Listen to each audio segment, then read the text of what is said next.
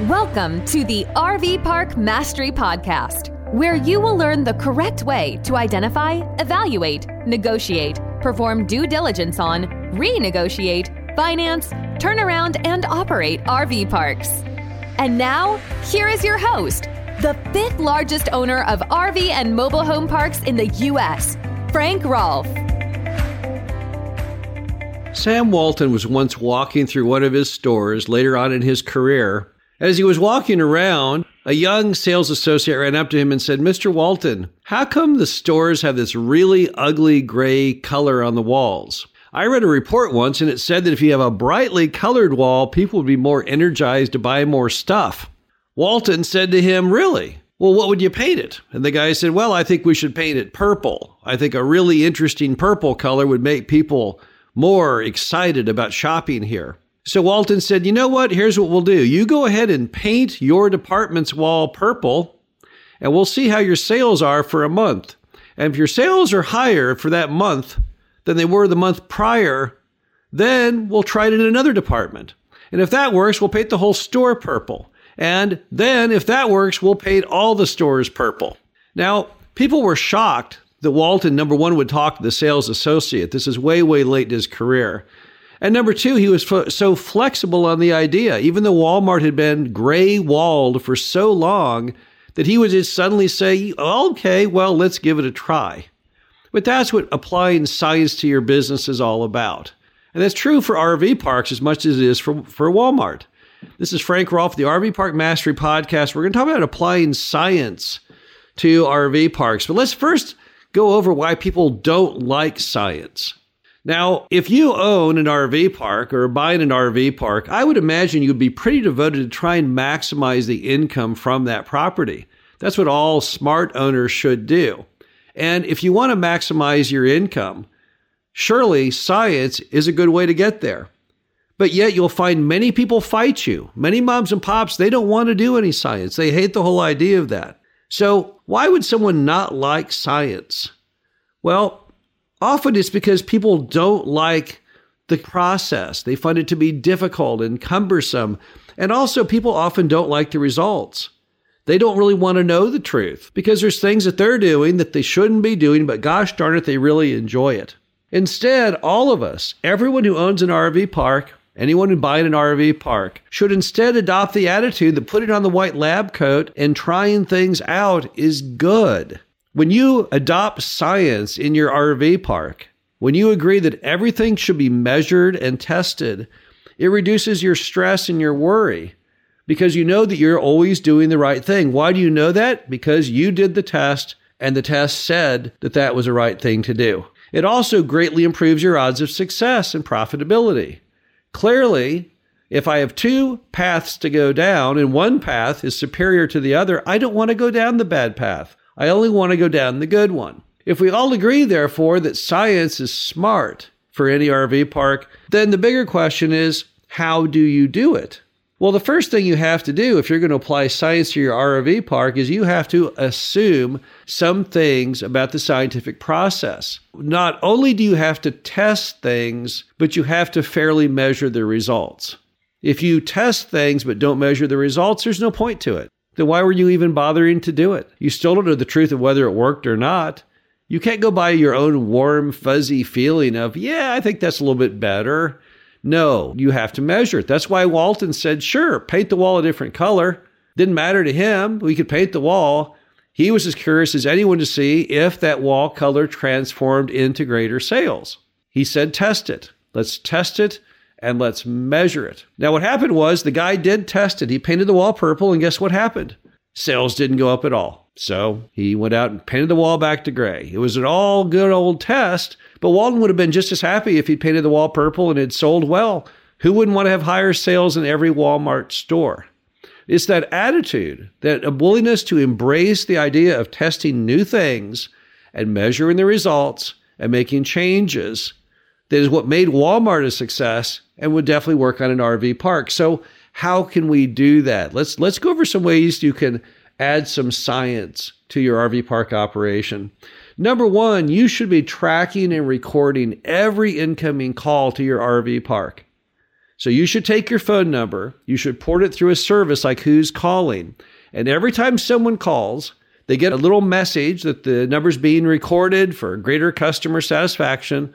And then they hear the, the ringing to the manager, and that call is recorded. That phone number is recorded. That call itself is recorded. Everything the manager says, you can now listen in and hear. You've captured every customer's phone number and you've captured every customer's experience right there for you to go back and, and listen to every single recording if you want. Why is that so important? Two reasons. Number one, you're able to hear what your manager tells people to see if they're doing a good job on the phone, but it also gives you that phone number that you can later call and do an exit interview, which we're going to come to here in a minute. Number two, consumer test all of your marketing materials and website. Too many RV park owners view themselves as the ultimate resource.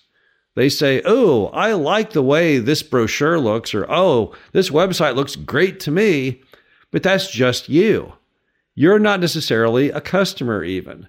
And therefore, your vote really is the least important. The people whose votes really matter are your customers. So, everything you do, you should do a test with your customers. Come up with two or three different designs for everything a website, a brochure, a logo, it doesn't matter. And then ask a sampling of people and show all three designs to them and see if there is a clear favorite. Large companies like Nestle, they've been doing this forever, doing market research on customers so they don't make the wrong decision on everything they do. Don't leave it up to chance, and certainly don't make yourself the deciding vote. So try things, test things on that study group, and see if there's a clear winner. If you've got, if you run something by 20 different people, and 18 of the 20 prefer this website to the other designs, that's what you should go with because you know that that design is head and shoulders better than all the others.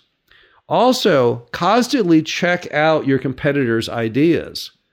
Go and look at what they're doing. Visit their properties, look at their websites, look at all their materials. There's no greater way than to expand your knowledge of what's going on than to see what all your competitors are doing to see if there are ideas there that you want to adopt. Don't just rely on your own science, rely on theirs too. They are also constantly testing new ideas. Look at their new ideas and how do those seem to be working out? And if you think those ideas would work good at your RV park, then adopt them. Give them a try. Also, do frequent surveys to customers. When customers come in, ask them to give you some feedback. Among other items, hopefully they'll give you a positive social media score. That's very important in marketing. But equally important, you can find out what your strengths and weaknesses are. None of us like to hear what our weaknesses truly are, right? But at the same time, I'd be willing to do it for a dollar or so, wouldn't you? When you hear what you're doing right and what you're doing wrong, and you take efforts to fix what's going wrong, clearly you become more profitable. Another thing you can do is establish a helpline. What's a helpline do? Well, it gives customers a backdoor channel if you do not self manage to report to you what they don't like about their experience or maybe even what they do like. If you have just a manager at your RV park, there's no way the customer can reach you. They can only talk to the manager. As a result, you can't really get truthful reports if there's any problems with your management itself. If the property is not looking good, it's not properly mowed or properly cleaned, and the customer comes in and they're frankly turned off by the appearance, there's no resource in the absence of a helpline that they can go to to say, gosh, the property never has looked this badly. They could go to the manager, but the manager would say, oh, thanks for the input, but they would never tell you and they would never change the error of their ways. We've been able to catch managers over the over the years doing all kinds of terrible things because we had an established helpline. Basically a number that says need help or for questions or comments, call this number, and you can have an email address as well something that allows customers to get around the manager to you if they really want to report some kind of fact or news. Finally, always feel free to utilize exit interviews. Since you've captured those phone numbers of customers, there's no reason you cannot go back to them and find out once again what did we do right? What did we do wrong? Why did you not come and stay at our RV park?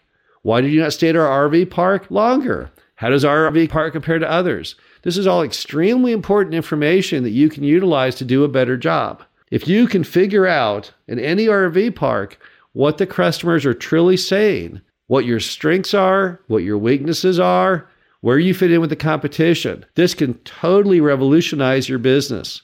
If you can buy an RV park, any RV park, and increase your revenues, let's say by 10%, that's a gigantic jump in profitability.